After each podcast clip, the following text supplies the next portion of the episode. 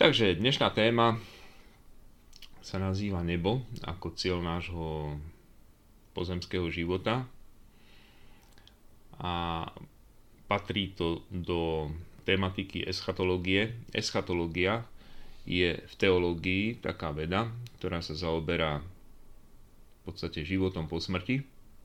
Grécke slovičko eschaton znamená poslednú vec, nejakú poslednú vec, ktorá sa odohrá, čiže v tomto prípade sa myslí cieľová vec alebo cieľ nášho života. Čiže eschaton je ako posledná vec a eschatológia je veda, ktorá sa zaoberá tými poslednými vecami a posledná vec nášho života. To je smrť, po nej skriesenie z mŕtvych, posledný súd a nebo, peklo a očistec. To sú tie veci, ktoré sú všetky tie skutočnosti, vlastne, ktoré nastanú po smrti. A zaoberá sa nimi veda, ktorú v teológii nazývame eschatológia. Takže prvá eschatologická téma, o ktorej budeme hovoriť dnes, nebo. Často sa nehovorí, že hovoríme o nebi, ale že hovoríme o väčšnom živote alebo o väčšnej blaženosti alebo o nebeskom kráľovstve a podobne. Skrátka nepoužíva sa vždy len jeden a ten istý výraz, nebo, pretože aj keď hovoríme o nebi, tak ono by to mohlo nám pripomínať ako keby oblohu.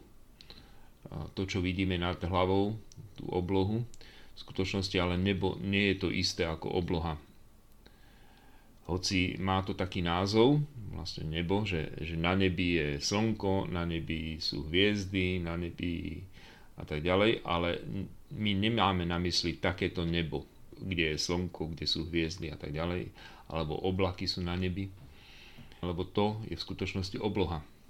To znamená, že to je len nejaká vízia, ktorú máme nad našimi hlavami.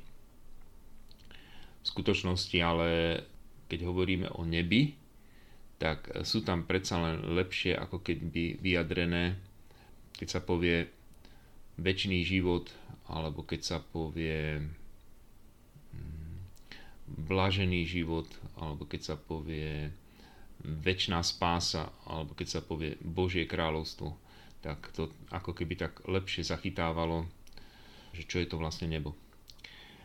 Možno vás bude zaujímať, že ako to vyzerá v nebi, ale zrovna toto nebude predmetom tejto prednášky, že ako to tam vyzerá, pretože to skutočne nikto nevie, ale nás bude zaujímať ten väčší život. Že prečo vlastne človek nie je spokojný s tou dĺžkou života, ktorú má tu na, na zemi, ale chce mať iný život, chce mať dlhší život, chce mať niečo navyš viac. A celkovo človek je jediný zo živočíchov, ktoré žijú na Zemi, spomedzi všetkých zvierat, ktoré poznáme, tak človek je jediný, ktorý nie je nikdy spokojný s tým, čo má. Kebyže máme nehociaké zviera, dáme mu nažrať, bude vo svojom pelíšku tak bude spokojné, bude si tam skrátka hovieť, priasť a nič mu nechýba. Keď sa nažerie, napije, keď má pokoj od všetkých, keď má teplúčko, tak je spokojné. Človek, keby toto všetko dostal, dostal by najesť, dostal by piť, dostal by teplúčko, dostal by neviem čo všetko a nebude spokojný. Lebo človek chce viac. Človek chce byť šťastný. Zviera nie je schopné byť šťastné. Skrátka nemá vôbec takú v sebe nejaký taký software, ktorý by mohol mu umožniť, že bude šťastné. Zviera môže byť spokojné. Môžu byť uspokojené jeho potreby, ale nikdy nedosiahne šťastie. Zrovna tak, ale ani nešťastie. To znamená, že tak ako človek, ktorý môže byť šťastný a môže byť nešťastný, tak toto u zvierat neexistuje. Zviera môže byť spokojné alebo nespokojné, môže byť vystrašené alebo môže byť ehm, nejaké v kľude, ale nemôže byť šťastné a nemôže byť ani nešťastné. Keď si všimneme, človek stále je nespokojný s tým, čo má a preto sa aj usiluje a snaží sa získať viac, než to, čo má. Napríklad chce mať viac peňazí, chce mať mm, lepší byt, chce mať viacej veci, chce mať lepší mobil, chce mať lepší počítač, lepšie veci, než má teraz a stále chce mať niečo viac. Preto chodí do práce, preto zarába peniaze, stále chce zarobiť viac a nie iba toľko, koľko doteraz. Hľadá si vždycky to, čo je lepšie a to, čo je viac. Ako keby to bolo súčasťou jeho existencie. Skrátka, ako keby ten človek bol tak stvorený, že on nie je nikdy spokojný a že to, čo má, tak stále je málo. Stále mu je málo a ešte dokonca je to tak, že s jedlom rastie chuť. Čím ten človek viacej má, tak tým stále túži po niečom viac. A nie len to. Ale keď aj má niečo viac, tak stále je nespokojný, lebo sa bojí, že to, čo má, môže stratiť. To u zvierat vôbec neexistuje takéto niečo. Skrátka, zviera, keď má všetko, ono prežíva prítomnú chvíľu, nemyslí na to, čo bude, ani sa neobáva budúcnosti. Ľudia sa napríklad obávajú budúcnosti. Čo ak príde nejaký ďalší vírus, čo ak zomriem aj ja, čo ak to, čo mám, to šťastie, ktoré som dosiahol, tak potrvá len chvíľu, čo ak mi niekto ukradne ten môj majetok, ktorý som si získal. Skrátka, ten človek nie je nikdy spokojný. Aj keby všetko získal, to po čom túžil, tak stále sa bude báť, že to stratí naozaj toto je charakteristika človeka, že žiadne zviera sa nedokáže prejesť. Že keď mu dáte nejaké žrádlo nejakému zvieraťu, tak ono sa naje a keď už má dosť, nechá. Ale človek je taký, že toto mám strašne rád, toto mám strašne... A je mu ľúto, že to jedlo, ktoré má, že on nedokáže všetko zjesť, pretože toto má strašne rád a dokáže sa prejesť. Ako keby v ňom bola taká túžba, že ja mám stále málo. A v skutočnosti to, že človekovi je takáto túžba, ako keby napovedalo, že človek je stvorený inak ako zvieratá. Že človek túži po nekonečne. Túži po väčšnosti. A že žiadna stvorená vec žiadna vec, ktorú vidíme tu na, na Zemi, ho nemôže uspokojiť.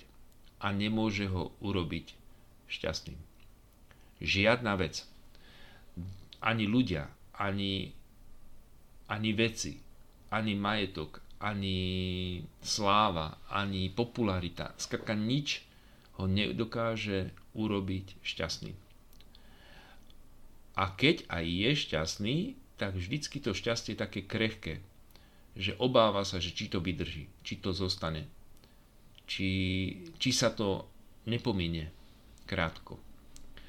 Lebo ono sa aj hovorí, že ľudské šťastie je veľmi krehké, že chvíľku trvá a potom sa pominie. A preto človek túži po takom šťastí, ktoré netrvá chvíľku a ktoré sa nepominie. To neplatí len o veriacich ľuďoch, ale to platí o všetkých ľuďoch. To znamená, že aj takí, čo sú neveriaci, aj takí, čo nevedia nič o Bohu, aj takí, čo nevedia nič o živote po smrti. Skrátka všetci ľudia túžia žiť viac, ako žijeme v tomto živote. Oni nechcú tu žiť iba pár rokov. Oni chcú mať viac. A preto, aké na to používajú vlastne prostriedky, na to, aby žili viac. No tak v prvom rade skúmajú, že čo je prospešné pre život a čo predlží ľudský život. Napríklad zdravé, zdravá strava. Zdravé stravovanie. To znamená, že toto a toto nesmieš jesť, pretože to je škodlivé, pretože to je nezdravé, pretože to ti skráti život. Nefajči, nedroguj, nepí, nejedz sladkosti, aby tvoj život sa neskrátil.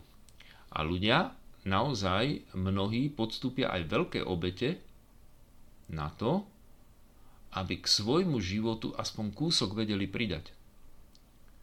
Túžia potom, aby ten život bol o niečo dlhší, aby nebol príliš krátky. A obzvlášť sme to videli teraz počas korony, že naozaj po celom svete zrazu sa povedalo, že toto je ohrozenie. Ono v skutočnosti takých ohrození, ako je korona, ono ich bolo a stále je vo svete ešte o mnoho viac a o mnoho nebezpečnejší ako je korona. Ale dobre, tak tomuto sa spravila veľká propaganda, tomuto nebezpečenstvu a ľudia sa začali báť. Začali sa báť o svoj život.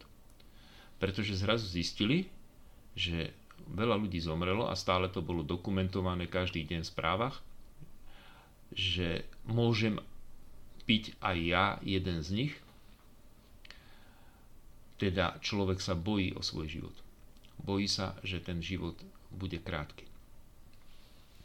Niektorí ľudia sa až tak veľmi boja o svoj život, že bude krátky, hlavne keď majú nejaké ťažké a nevyliečiteľné choroby, že oni hľadajú spôsob, ako by nám mohli lekári pomôcť v tých nevyliečiteľných chorobách.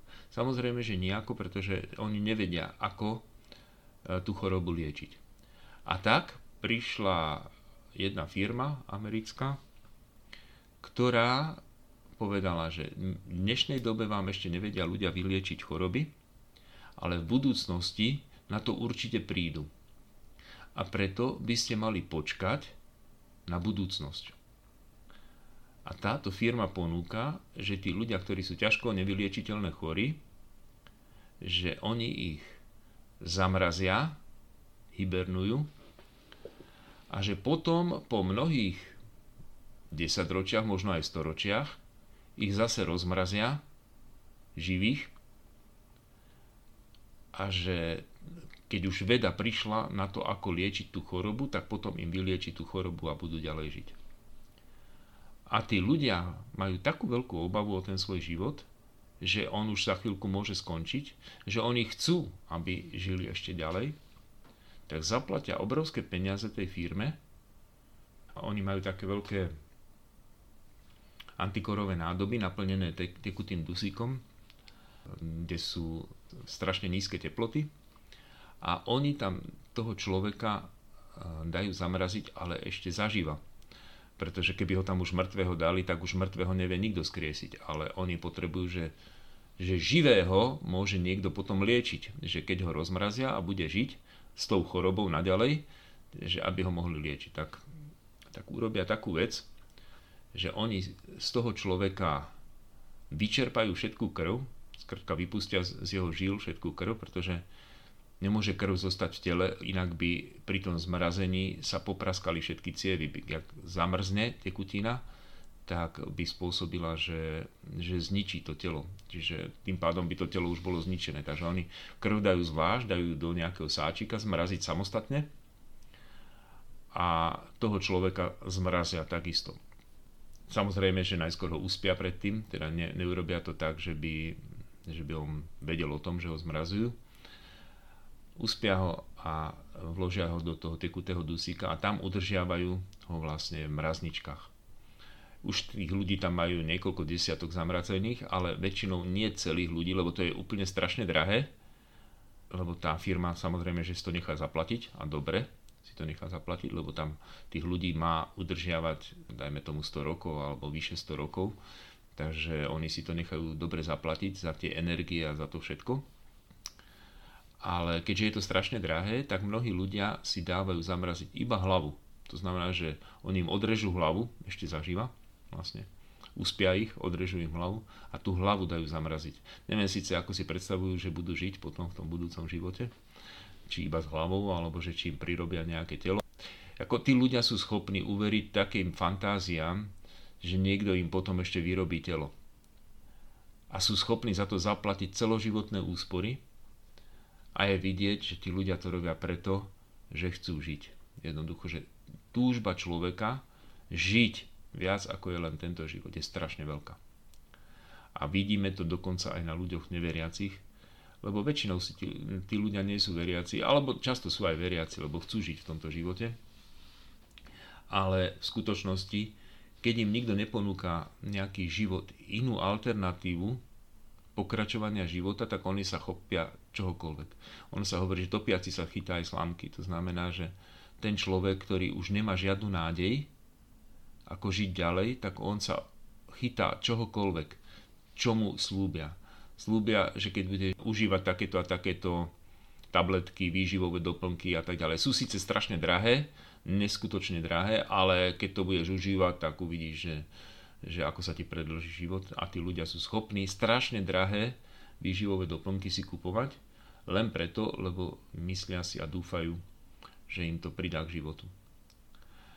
A takisto teda u nás sa síce nezmrazujú ľudia, lebo taká možnosť u nás neexistuje, ale tam, kde na to majú a kde si myslia, že im to pomôže, tak to robia. Je to niečo také veľmi ľudské, že človek nechce skončiť tento život a nechce odísť do prázdna, do nejakého úplne do ničoho, ale že chce žiť. A práve preto je človek taký, lebo je tak stvorený. Žiadne zviera si nepýta žiť dlhšie ako je jeho život. Žiadne zviera nie je nešťastné z toho, že ho čaká smrť. Môže cítiť bolesť, samozrejme, že keď je choré, tak cíti bolesť, aj prichádzajúcu smrť, ale nemá z nej strach. Iba človek. A to znamená, že človek je stvorený tak, že má túžbu po väčšnosti. Jednoducho, ak to nedokáže zo seba nejak dostať preč. Skrátka má túžbu žiť väčšine. A samozrejme, že Boh, keď ho stvoril, tak on to nedal do neho len tak pre nič za nič, túto túžbu. Boh, keď tvoril všetko živé, tak do zvierat túto túžbu nedal, pretože im väčší život ani neponúka človekovi ale väčší život ponúka. Človek je, ak budeme niekedy robiť takú prednášku z protológie, teda teraz robíme ze schatológie, to znamená o posledných veciach, ale niekedy budeme si robiť prednášku z protológie, to znamená, že o tom, ako sa veci začali, to znamená o stvorení sveta, o pôvode človeka, tak vtedy zistíme, že aký je rozdiel medzi zvieraťom, opicou alebo akýmkoľvek zvieraťom a človekom, že je tak obrovský, pretože ani opica, ktorá má síce jednu hlavu, dve ruky, 10 prstov na rukách a 10 na nohách, tak ako aj človek, ale nemá túžbu po väčšnosti. Nemá túžbu po Bohu. Nepotrebuje a nepýta si byť spasená. Nepotrebuje a nepýta si šťastie, byť šťastný. Toto si pýta iba človek. A jediný človek preto hľadá, ako toto dosiahnuť. Hmm. Nebo, ktoré ponúka Boh, vlastne ponúka život, ktorý potrvá ďalej. Lenže nie je život ako život. To znamená, že síce tí ľudia chceli by si predlžiť tento pozemský život, ale na druhej strane je taký paradox,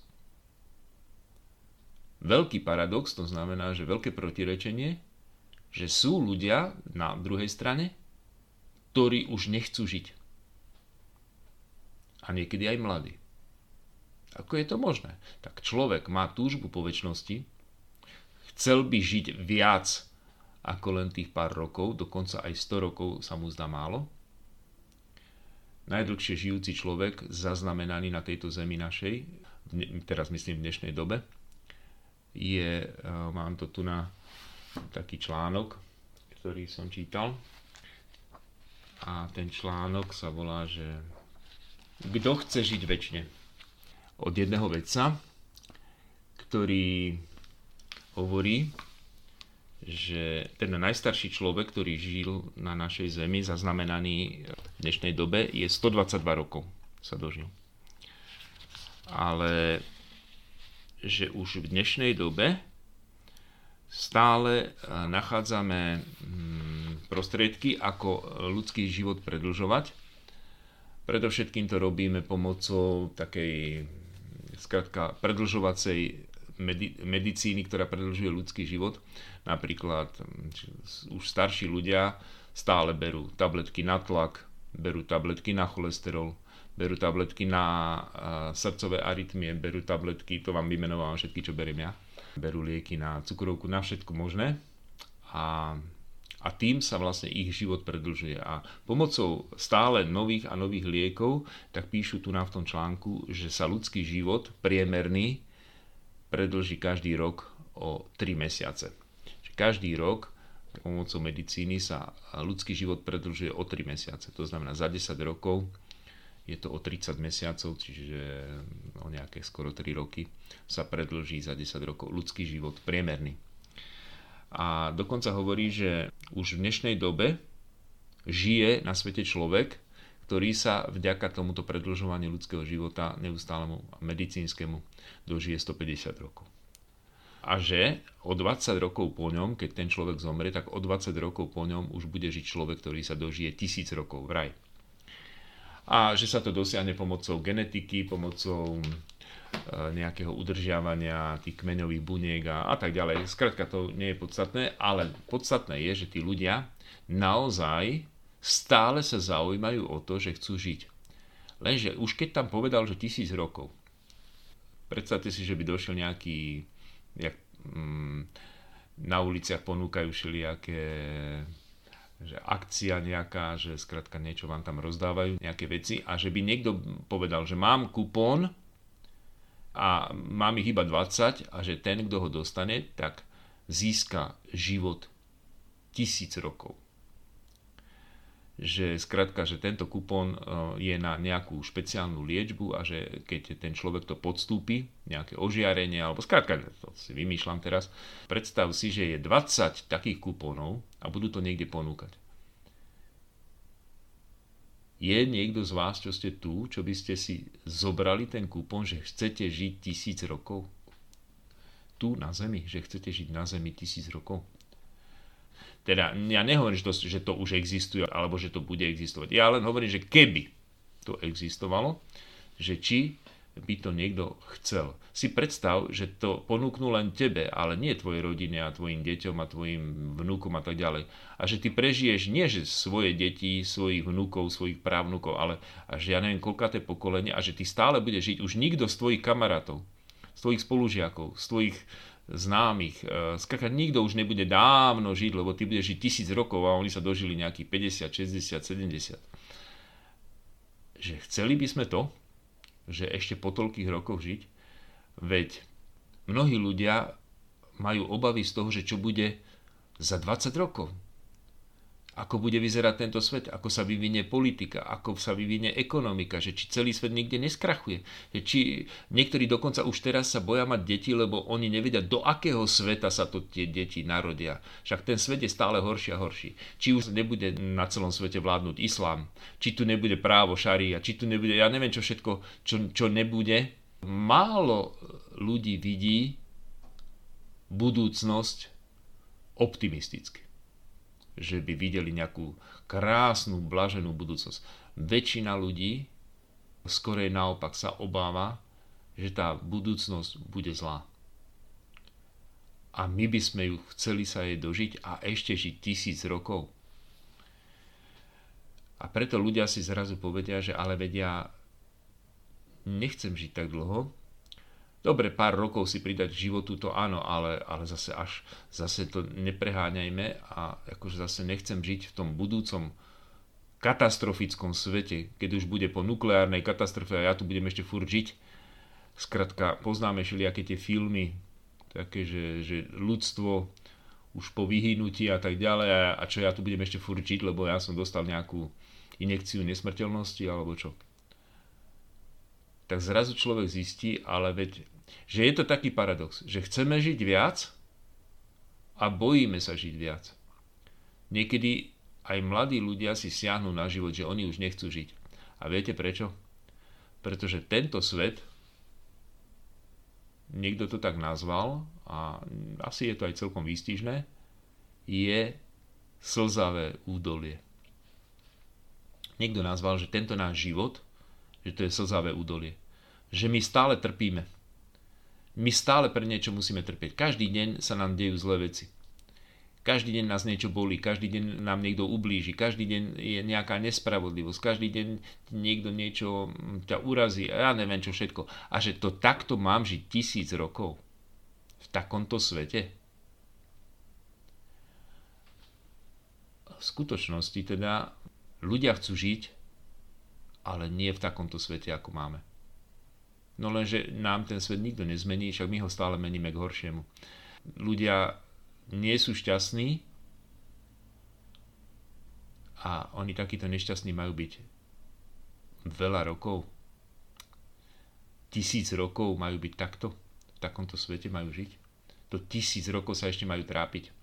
Ja poznám mnohých ľudí takých starých, ktorých e, som chodil navštevovať, spovedať, nosil som im sveté príjmania a tak ďalej domácnosti. Oni žili sami doma, opustení a povedali, že to je strašný život v tejto samote. Že ja už nikoho nemám, mňa už nikto nepríde navštíviť a furt ešte žijem. Že už všetci moji spolužiaci, všetci moji kamaráti, že už dávno zomreli a ja furt ešte žijem. Že čo ma ten pán Boh tu chce nechať navždy? Dajme tomu, že nejaká taká 90 8-ročná, ja som teda už aj 104 ročnú babku, teda som je nosil k svete príjmanie 104 ročnej, keď som bol v Bratislave v Rači, tak bývala na 10. poschodí paneláku u svojich detí. 104 ročná. A tak oni si niekedy povedia, že a že čo ten pán Boh ma tu chce nechať väčšine, však prečo ma už nezavolá, však ja už tu nechcem žiť, ja už chcem ísť preč. Lebo stále sa len trápim. Každý deň ma niekto urazí, každý deň mi niekto ublíži a tak ďalej. Ja už tu nechcem byť. A musím vám povedať, že aj jedni, aj druhí majú recht. Aj tí, ktorí hovoria, že chcú žiť viac, ale aj tí, ktorí hovoria, že ja už v tomto svete nechcem žiť. Aj jedni majú pravdu, aj druhí majú pravdu. Pretože my máme a chceme žiť viac, ale nie v tomto svete. Nie v tomto slzavom údolí. Nie tam, kde každý deň ti niekto ublíži, kde je nespravodlivosť, kde sa nikdy nedočkáš spravodlivosti ani na súde, ani nikde. Skrátka, že stále je tu nespravodlivosť v tom svete a stále sú tu choroby, bolesti, úrazy, stále ťa niekto čo trápi a potom ťa zavrú, lebo je lockdown a jak si užívaš ten život. A tu je celý ten, ten problém. Človek túži žiť väčšine, ale nie v tomto svete. V inom svete. A presne keď ho Boh takto stvoril, tak on aj pre neho ten iný svet pripravil. Taký svet, v ktorom chce človek žiť, v ktorom nie je bolesti, nie je tam žiadne trápenie, nie je tam žiadne ohrozovanie a nie je tam ani žiadna, žiadne urážanie, neláska, nenávisť, neznášanlivosť a tak ďalej, ale vládne tam láska. Presne to, po čom človek túži takom svete, kde je spoločenstvo, kde človek nie je sám. Ako tí mnohí, čo povedia, že najhoršia je tá samota, keď musím žiť sám. Tam je spoločenstvo. Predovšetkým je tam spoločenstvo s Bohom a potom je tam spoločenstvo s ľuďmi. My, keď hovoríme verím Boha, recitujeme, že čo všetko veríme, tak hovoríme verím v Ducha Svetého, Svetú Církev katolícku, spoločenstvo svetých, to znamená, že v nebi je spoločenstvo. V prvom rade so Svetým Bohom, teda Boh je svetý, čiže s ním tam máme spoločenstvo. Čiže e, ako vlastne vyzerá nebo, lebo niekto, kto sa stále pýta, že no ale ako to tam v tom nebi vyzerá? Čo tam vlastne je a čo tam uvidíme? Sú tam naozaj stoly plné jedla? Podobenstvách a Ježiš predstavuje nebo, že to je nejaká hostina. Lenže hostina je symbol hojnosti. Že človekovi nič nechýba. Že človek jednoducho má všetko. Je to raj. My máme dve podobenstvá o raji. Jedno v protológii a jedno v eschatológii. Čiže v protológii je tam raj, ktorý sa nazýva záhrada Eden, Adam a Eva. Tom raji je skratka hojnosť jedla. A potom je druhé podobenstvo o raji a to hovorí Ježiš. O pozvaných na hostinu. Tí, čo ste boli na oázovom lete, druhý deň oázového leta, ktorý hovoril o pozvaných na hostinu. Že my sme pozvaní na hostinu. A sme hovorili, že tá hostina je v nebi. Takže predsa len, no, hovorí sa tam o nejakej hostine, o nejakom jedle, ale to sa myslí symbolicky samozrejme. Pretože to jedlo znamená hojno, že mi nič nechýba, že si to užívam, že je to niečo dobré, že na hostinách sú dobré jedlá, že v nebi je symbolicky povedané hostina, ale skutočnosť je taká, že my už vlastne v nebi, keď budeme, nepotrebujeme jesť jedlo. My nepotrebujeme ani meso, ani zákusky, ani ovoci, ani zeleninu, ani skratka, je, žiadne jedlo my nepotrebujeme jesť, pretože ten človek, ktorý je v nebi, ten už žije z Boha. Čiže čo vlastne v tom nebi je? V prvom rade v tom nebi je Boh. A my si to síce nevieme tak úplne predstaviť, že je, áno, je tam Boh a to, to, je, to je všetko. Áno, Boh je všetko. Skratka, e, už viac ako Boh neexistuje. Na celom, v celom vesmíre už viac ako Boh neexistuje. To znamená, že v nebi je predovšetkým to najdôležitejšie, je tam Boh. A ten, kto uvidí Boha z tváre do tváre, sa stane blažený. To ako keď niekto povie, že, že dal som si drogu nejakú, že si pichne nejaký heroín a povie, a bol som v siedmom nebi, že bolo mi tak strašne dobre, no a čo si videl? No to není podstatné, bolo mi dobre, skratka. Že to není podstatné, bolo mi dobre. Skratka, Boh, keď my ho uvidíme, keď sa pozrieme z tváre do tváre Bohu, tak v tej chvíli nás zaplaví ale úplná blaženosť, také šťastie, aké sme v živote ešte nezažili. Čiže Boh je ten zdroj toho šťastia. Ten, kto by aj zažil akékoľvek šťastie tu na, na zemi, tak to sú všetko stvorené veci. Žiadna stvorená vec nás nemôže urobiť dlhodobo, krátkodobo áno, predovšetkým láska, ľudská láska nás môže urobiť krátkodobo šťastnými, ale keďže sa jedná o stvorené veci, aj ľudia sú stvorení, tak to netrvá dlho.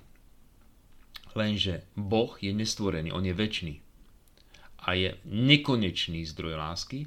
Ako náhle sa s ním stretneme, ako náhle Boha uvidíme, tak nás zaplaví šťastie. Ale také šťastie, kde už nie je obava, že to skončí, lebo Boh je nekonečný zdroj šťastia. Čiže to je presne to, že Boha nikto nikdy nevidel, Boha nikto nikdy nevidel tu na, na zemi, pretože tu na, na zemi nikto ešte nebol v nebi. Až v nebi uvidíme Boha a keď ho uvidíme a budeme mať s ním spoločenstvo, čiže to spoločenstvo s Bohom je vlastne nebo. V skutočnosti, keď mám pravdu povedať, tak Boh je nebo. Nebo to nie je nejaké miesto, že niekde poletíme vesmírom neviem koľko e, miliónov svetelných rokov a že potom prídeme do neba. To nie je tak. Že to nebo je v skutočnosti strašne blízko to nebo je Boh. Že my len uvidíme jeho tvár. Zatiaľ, čo teraz ho nevidíme, zatiaľ, čo teraz nevidíme Boha z tváre do tváre, Boh je tu prítomný, však Boh je všade prítomný. Čiže ani to nebo nie je tak ďaleko, že niekde za miliónmi kilometrov alebo svetelných rokov. Nie, nebo nie je niekde ďaleko, nejaké miesto ďaleko. Lebo Boh je blízko, Boh je nebo. Problém je, že my Boha nevidíme a preto neprežívame to nebo. Ešte. Ale začiatok neba môže byť už tu na. Totiž, keď žijeme v posvedzujúcej milosti, Božej milosti, tak my už vlastne máme počiatok neba, lebo my už máme spoločenstvo s Bohom. A nebo je spoločenstvo s Bohom. Sú také podobenstvá, ktoré nám hovoria, že čo musíme splniť,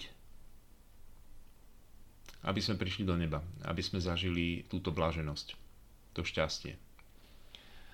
A jedno podobenstvo hovorí, sme ho myslím, že preberali aj na oázovom lete a hovorí nám o tom, že boli pozvaní na svadbu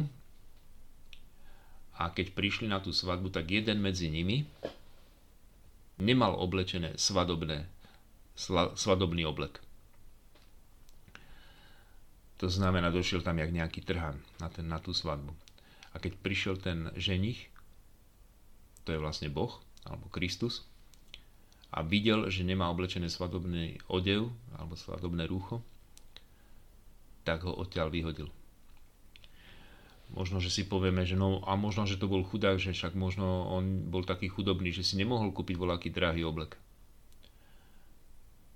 To nie je tak, lebo to je podobenstvo a v skutočnosti ten oblek každý človek má možnosť získať a to sa nazýva posvedzujúca milosť. Čiže je to rúcho posvedzujúcej milosti. Tú posvedzujúcu milosť dostávame vtedy, keď sme pokrstení. Keď sme sa pokrstili, tak symbolicky nám odozdali takú košielku, takú detskú košielku bielu, a že tu máš svadobné rúcho. Dones si ho na hostinu, ktorá je pripravená v nebi. Že v tomto rúchu musíš byť oblečený. Ale samozrejme, že nie v tej košielke, ale v tom rúchu, ktoré ten človek získal tým krstom. A tým krstom získal posvedzujúcu milosť. Túto milosť si má zachovať až do väčšnosti a keď si ju zachová, vtedy zostane teda na tej svadobnej hostine. A keď ho, si ho nezachová, to, to znamená, že keď stratí posvedzujúcu milosť v duši, tak ho vyhodia von. Tak ako vyhodili tam toho človeka, ktorý nemal svadobné rucho. A to von znamená zatratenie. Čiže do pekla. A potom ešte iné podobenstvo, a tiež veľmi podobné, o tých desiatich pannách, ktoré čakali ženícha na svadbu ženich dlho neprichádzal a oni e, mali nachystané také tie olejové lampy a samozrejme, že svietili si s tými lampami, no lenže ten olej sa im tam minul a 5 z nich bolo múdrych a 5 z nich bolo hlúpych. Tých 10, tých panien vlastne predstavujú celé ľudstvo, všetkých nás na Zemi. A aj medzi nami, a hoci to není poznať na prvý pohľad, ale sú aj múdri, aj hlúpi. Múdri sú tí, ktorí myslia na väčnosť. A hlúpi sú tí, ktorí žijú len pre tento život, pre tento svet. Tí, čo myslia na väčnosť, tak tí si chystajú olej. A ten olej je zase to isté, čo sme hovorili tam o tom odeve, tak ten olej je posvedzujúca milosť. Tú posvedzujúcu milosť získavame v krste, v duši, a stratíme ju ťažkým hriechom. To znamená, keď máme ťažký hriech, tak došiel olej. Skratka, lampa je prázdna a zhasne. A my si máme túto posvedzujúcu milosť získať. Samozrejme, že keď sme pokrstení, tak nie ďalším krstom, ale svetou spovedou, alebo vôbec pokáním za naše hriechy, môžeme získať odpustenie a keď získame odpustenie, tak získame aj väčší život teda získame aj posvedzujúcu milosť. A keď budeme mať posvedzujúcu milosť, jedna zo šiestich hlavných práv, šiesta poradí, hovorí, že Božia milosť je pre spásu potrebná. Božia milosť je pre spásu potrebná. Znamená to, že kto nemá posvedzujúcu milosť, nemôže byť spasený. A v tomto prípade teda je to ten olej. Oni čakali na toho ženícha, ale ten ženich dlho neprichádzal, až nakoniec boli unavené a zaspali. Nielen tie hlúpe zaspali, ale aj tie múdre, všetky zaspali. Lebo totiž to zaspatie, to je vlastne smrť. Čiže v tom podobenstve my sme celé ľudstvo, my sme tie panny, ktoré čakáme na príchod ženícha, čiže na Kristov príchod. On slúbil, že sa vráti raz. Áno, lenže on stále ešte neprichádza, neprichádza a my usneme. My, skratka, náš život je iba určité, určitý počet rokov a zaspíme. To miesto, kde je tá spálňa, a sú tam aj postele, sa nazýva cintorín. A oni všetci čakajú, že keď ich zobudia, že ženich prichádza.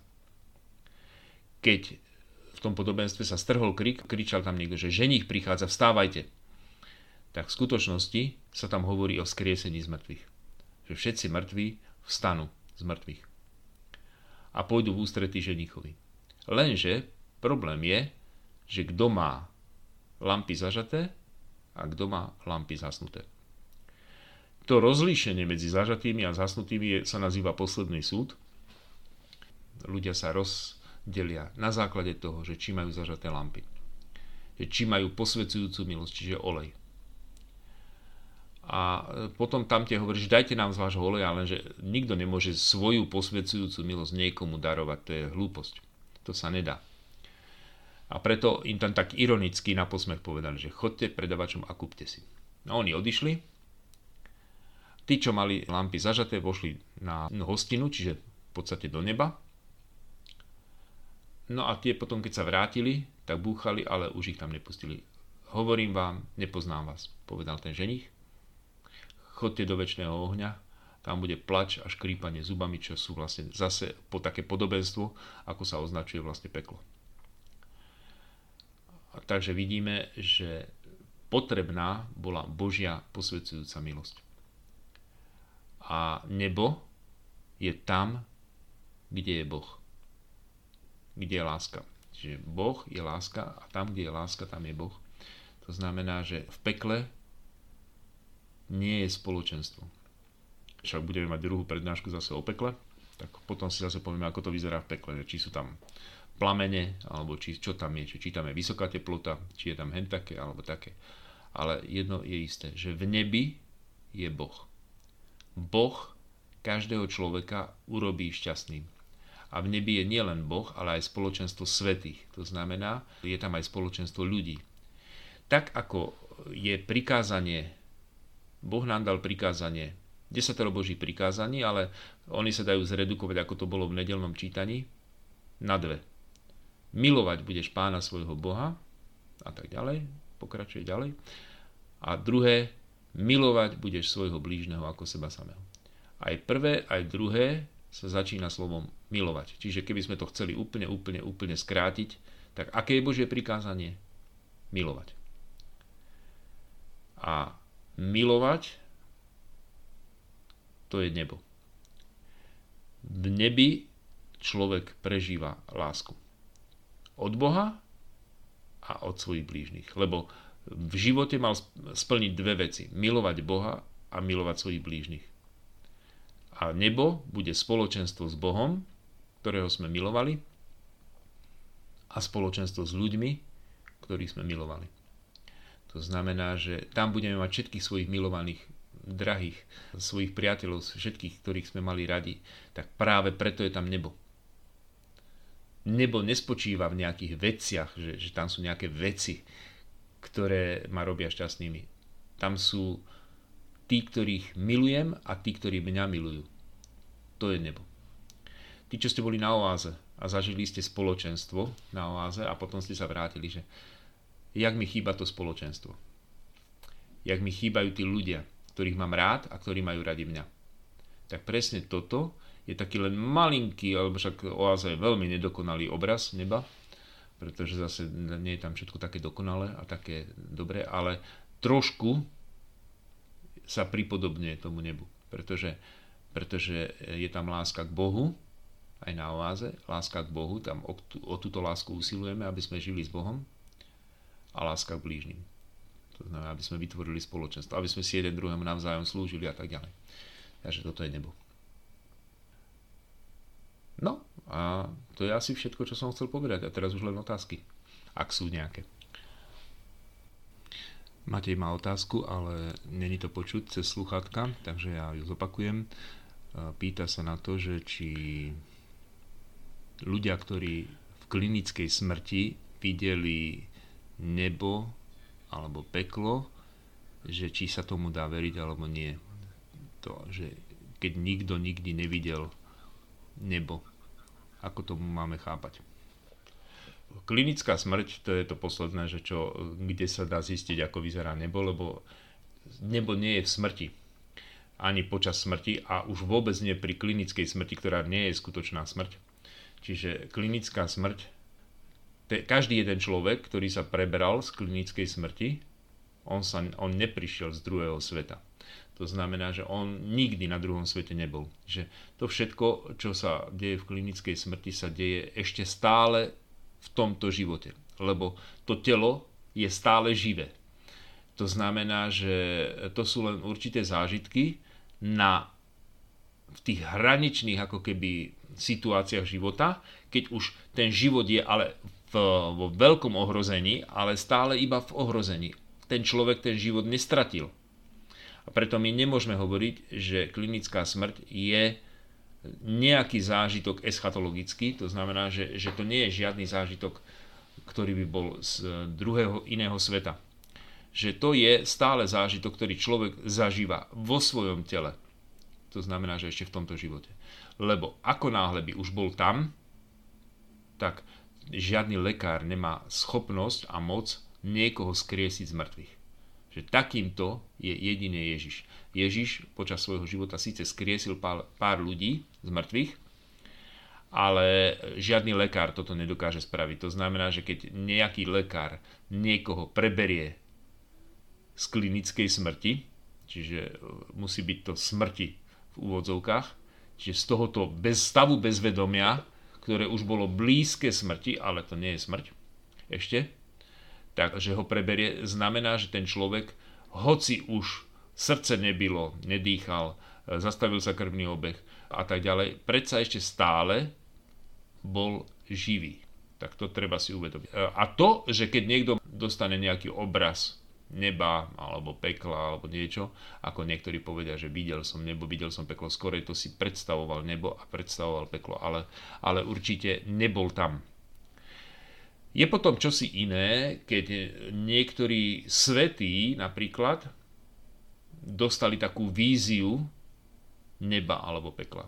Jeden z nich bol napríklad svätý Ján, čo napísal Apokalypsu. Je zjavenie svätého apoštola Jána v Biblii a tam sa opisuje tiež peklo a opisuje sa tam nebo.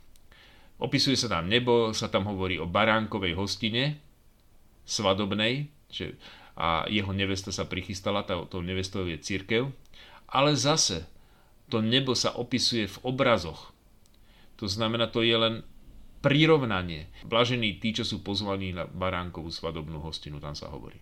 To znamená, že zase opisuje sa tam nebo a opisuje sa ako hostina. Ale je to len prirovnanie, je to len podobenstvo. E, takisto sa tam opisuje peklo ako ohnivé jazero. Keby ste si prečítali Apokalypsu, tak je tam opísané aj peklo, že boli zvrhnutí do ohnivého jazera. A to ohnivé jazero, to je vlastne peklo. Lenže zase, aj to ohnivé jazero, to je len taká, také prirovnanie, to je len taký obraz. Tak ako keď niekto, ja neviem, sa modlí a v tej modlitbe dostane určitý obraz od Boha. Takú, ako keby takú víziu. To neznamená, že tá vízia, že on vidí tú skutočnosť. To je len obraz, ktorý ako keby o niečom hovoril, ako keby také podobenstvo. Aj svätý Ján, ktorý napísal Apokalypsu, tak on mal víziu, preto sa to aj nazýva Apokalypsa, znamená zjavenie, čiže vízia svätého Apoštola Jána. Potom sú aj iní svety, napríklad boli fatimské deti, ktorým sa zjavila Pána Mária a ona im ukázala aj nebo, aj peklo. Neviem teda, či už aj očistectvo si nespomínam, ale nebo a peklo určite im ukázala ale aj oni napríklad videli to nebo a potom videli peklo, až vykrikli od hrôzy, čo tam videli. Ale tiež oni tam videli oheň a tak ďalej. Ale to boli zase, to je zase obraz. Aj tie deti, oni nemohli vidieť nebo. Keby videli nebo, tak by museli uvidieť Boha. Ale Boha nemo, nikto nevidí počas pozemského života, ho nemôže uvidieť. To znamená, že vlastne ani v skutočnosti oni nezažili nebo oni videli len určitý, určitú predstavu alebo určitý obraz neba a určitý obraz pekla. Čiže nikto vlastne v tomto živote nevidel to nebo alebo peklo také, aké ono je. Lebo keby sme chceli vidieť nebo, tak museli by sme uvidieť Boha. A keby sme uvideli Boha, tak my už, my už definitívne sme šťastní. Jednoducho, jeden pohľad na Boha znamená, že už si na veky šťastný. Že skratka, ale to nemôže človek dostať len tak na chvíľočku. Že dokonca ani apoštoli, ktorí uvideli Ježiša, jak sa premenil na hore tábor, že zažiaril celý a oni ako mali taký pocit, ako keby sa dotkli neba, ale to len ako keby sa, ako keby sa dotkli neba, ale v skutočnosti oni neboli v nebi. Ešte to bolo stále strašne ďaleko od toho, čo v skutočnosti nebo je. Lebo nebo je niečo definitívne a nikto nemôže na chvíľočku zažiť niečo, čo je nekonečné a definitívne. Lebo tým pádom by bol v nebi a nebo je len vtedy, keď sa to nikdy nekončí. A keď sa to končí, znamená, že to není nebo. Mám tu ďalšiu otázku, ktorú sa pýtate do sluchátka, tak vám ju zopakujem. Keď je nejaké nešťastie alebo autonehoda a niekto zomrie bez spovede, tak či môže byť spasený, ak olutoval svoje hriechy.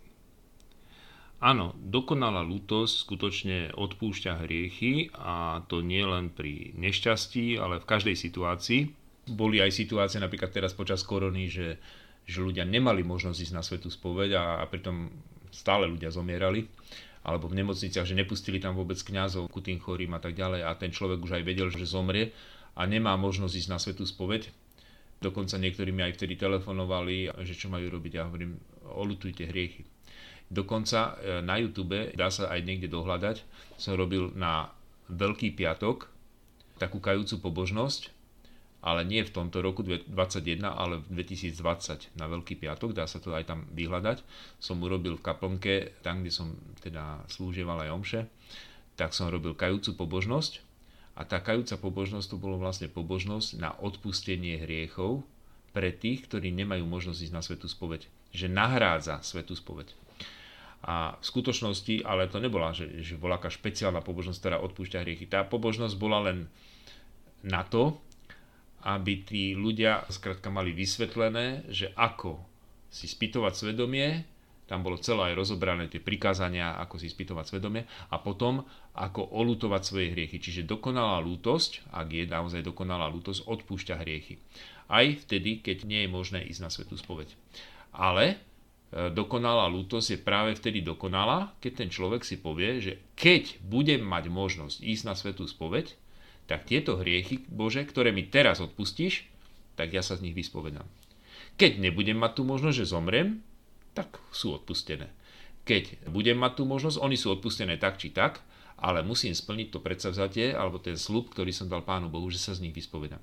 Ak dám tento slub Pánu Bohu, tak tá lútosť je vtedy dokonalá. Ak by som nedal toto predsavzatie a poviem si, že Pane Bože, odpusti mi a ja už sa z toho nechcem spovedať, len chcem, aby si mi to odpustil, tak tá lútosť nie je dokonalá.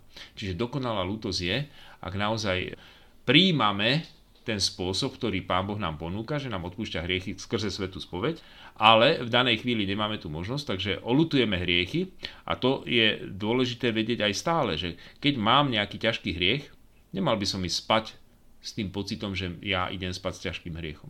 Mal by som ho večer olutovať a povedať Pánu Bohu, že Pane Bože, prosím, odpust mi tieto moje hriechy, ktoré som spáchal a keď budem mať najbližšiu príležitosť sa vyspovedať, tak určite sa z nich vyspovedám. Tak môžeme si byť istí, že Pán Boh nie až pri tej spovedi, ale už teraz, keď olutujem tie hriechy, mi ich odpustí.